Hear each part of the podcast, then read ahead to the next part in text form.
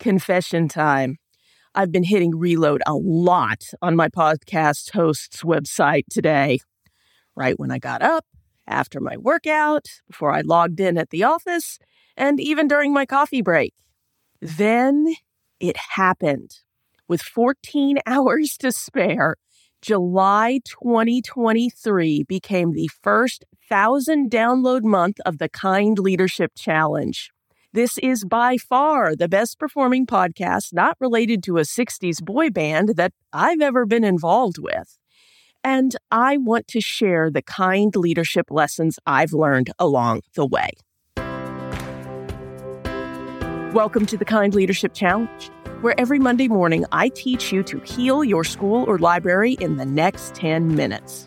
I'm Dr. Sarah Clark, founder of the Kind Leadership Guild where I used my PhD in higher ed leadership and nearly two decades of experience at academic libraries to advise educational and library leaders who want to build a better world without burning out. Kind leaders make the tough decisions without becoming jerks. We create effective systems that help us get the job done with less money and effort. And we've learned that once we stop controlling and start collaborating, any vision becomes possible.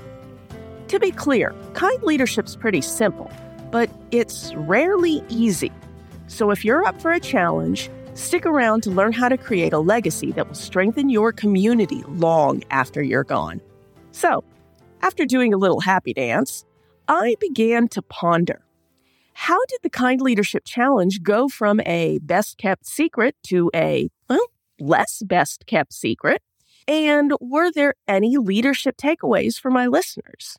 I mean, I suspect most of you don't have podcasts, but most of you probably are working towards ambitious long term goals that seem a bit intimidating, if not just impossible.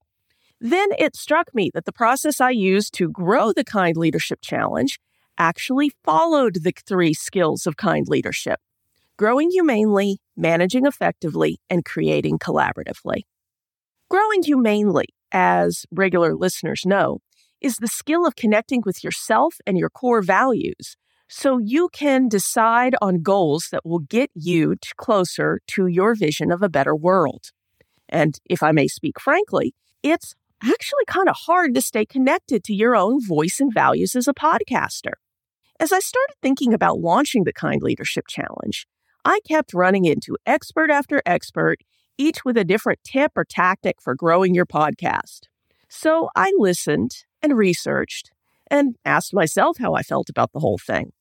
At which point I decided to ignore about eh, 70% of the advice I'd run into. You see, one of the core values I gained from the experiences I described back in episode zero, the, the ones that inspired the Kind Leadership Guild and by extension the Kind Leadership Challenge, was that I would never let myself burn out again. So I needed to design a podcast that would be sustainable with my work, my trial and mostly error attempts to build a part time coaching business, and the rest of my life. But another value I'd learned from those days, as well as similar struggles in my life, is that connection with others is how we heal as people, as organizations, and as communities. So I decided on my goal. My podcast would share the lessons I've learned from theory, research, and most importantly, the daily practice of leadership so that other leaders can make better choices with both the confidence gained from my experience and the comfort that they're not alone in their struggles. And I would do it in a way that also allowed me to build a better world without burning out. Okay, so the kind leadership skill of growing humanely helped me decide what to do. But how would I actually do it? That's where the skill of managing effectively would come in. That meant using the knowledge I'd gathered and the resources at my disposal to create a show and a marketing plan that would empower me to find the maximum number of kind leaders with the minimum amount of time. I picked a few new ideas from the podcast thinkers I'd come across, but mostly I drew on the almost a decade I'd spent as a podcaster already and the even longer time, I have been a instruction and reference librarian. I knew well what kinds of podcast formats were fast to record and edit and which ones are time sucks. I knew that my years of teaching and public speaking had made me a pretty good solo podcaster, especially if I had an outline, or even better for SEO, a script. As for resources, I have a lot less time on my hands than your average 20 something hustle hard wannabe influencer. But I did have a little seed money that I could strategically throw at a bit of training and marketing, as well as a few time saving apps and services like a social media scheduler, and later, a podcast editing service. So, by understanding what I had and didn't have, I was able to create a plan that would make it more likely that the Kind Leadership Challenge would achieve the goals I had already decided on. Of course, the Kind Leadership Challenge can only empower leaders to build a better world if those leaders listen to it, learn from it, implement it, and then tell your colleagues. And that leads us into the third kind leadership skill of creating collaboratively. That skill requires building a culture among your team that fosters your goals, recruiting stakeholders to help you scale your impact, and working together to enlarge your goals and plans into a collective vision for the change your community wishes to see your library or school make in the world. Now, as a solo podcaster, I don't really lead a team, but I did have some prior clients from some small group programs I ran during the early part of the pandemic. They, as well as volunteers from the Kind Leadership Challenge Facebook group, became my beta listeners and gave me feedback to refine the show. Then I launched the podcast and set out to spread the word. I had a decent following on Facebook, but it wasn't really growing.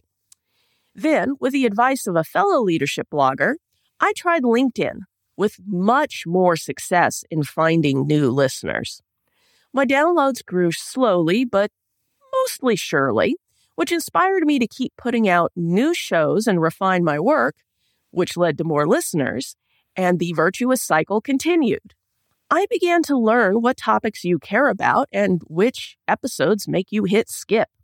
I asked questions on the socials and you answered.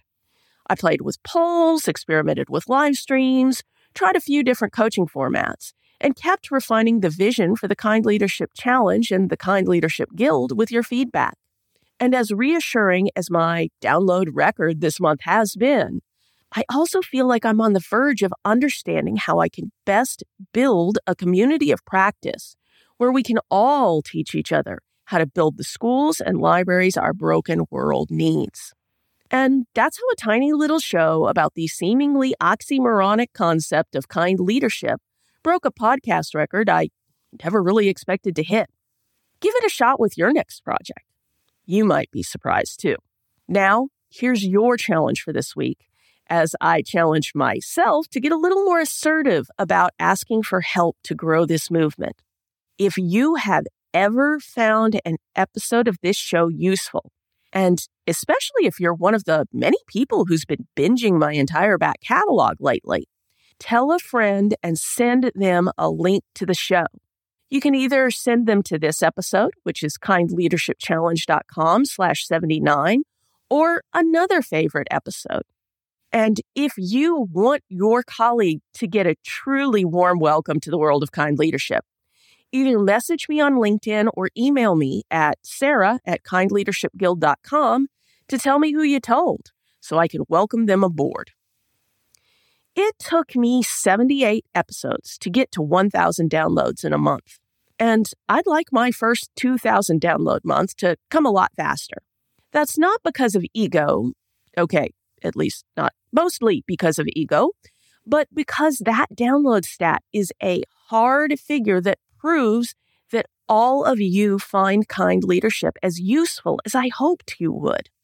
My vision, my hope is that these 10 minute weekly lessons give you new skills and mindsets around your leadership practice so that you can more efficiently and effectively fulfill your vision for yourself your organization, and the world around you.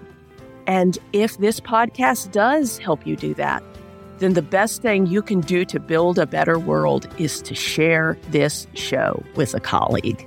Thanks as always for listening to the Kind Leadership Challenge and for growing humanely, managing effectively, and creating collaboratively in your own organization. Never doubt that day by day you're building a better world, even if you can't see it yet. So until next time, stay kind now.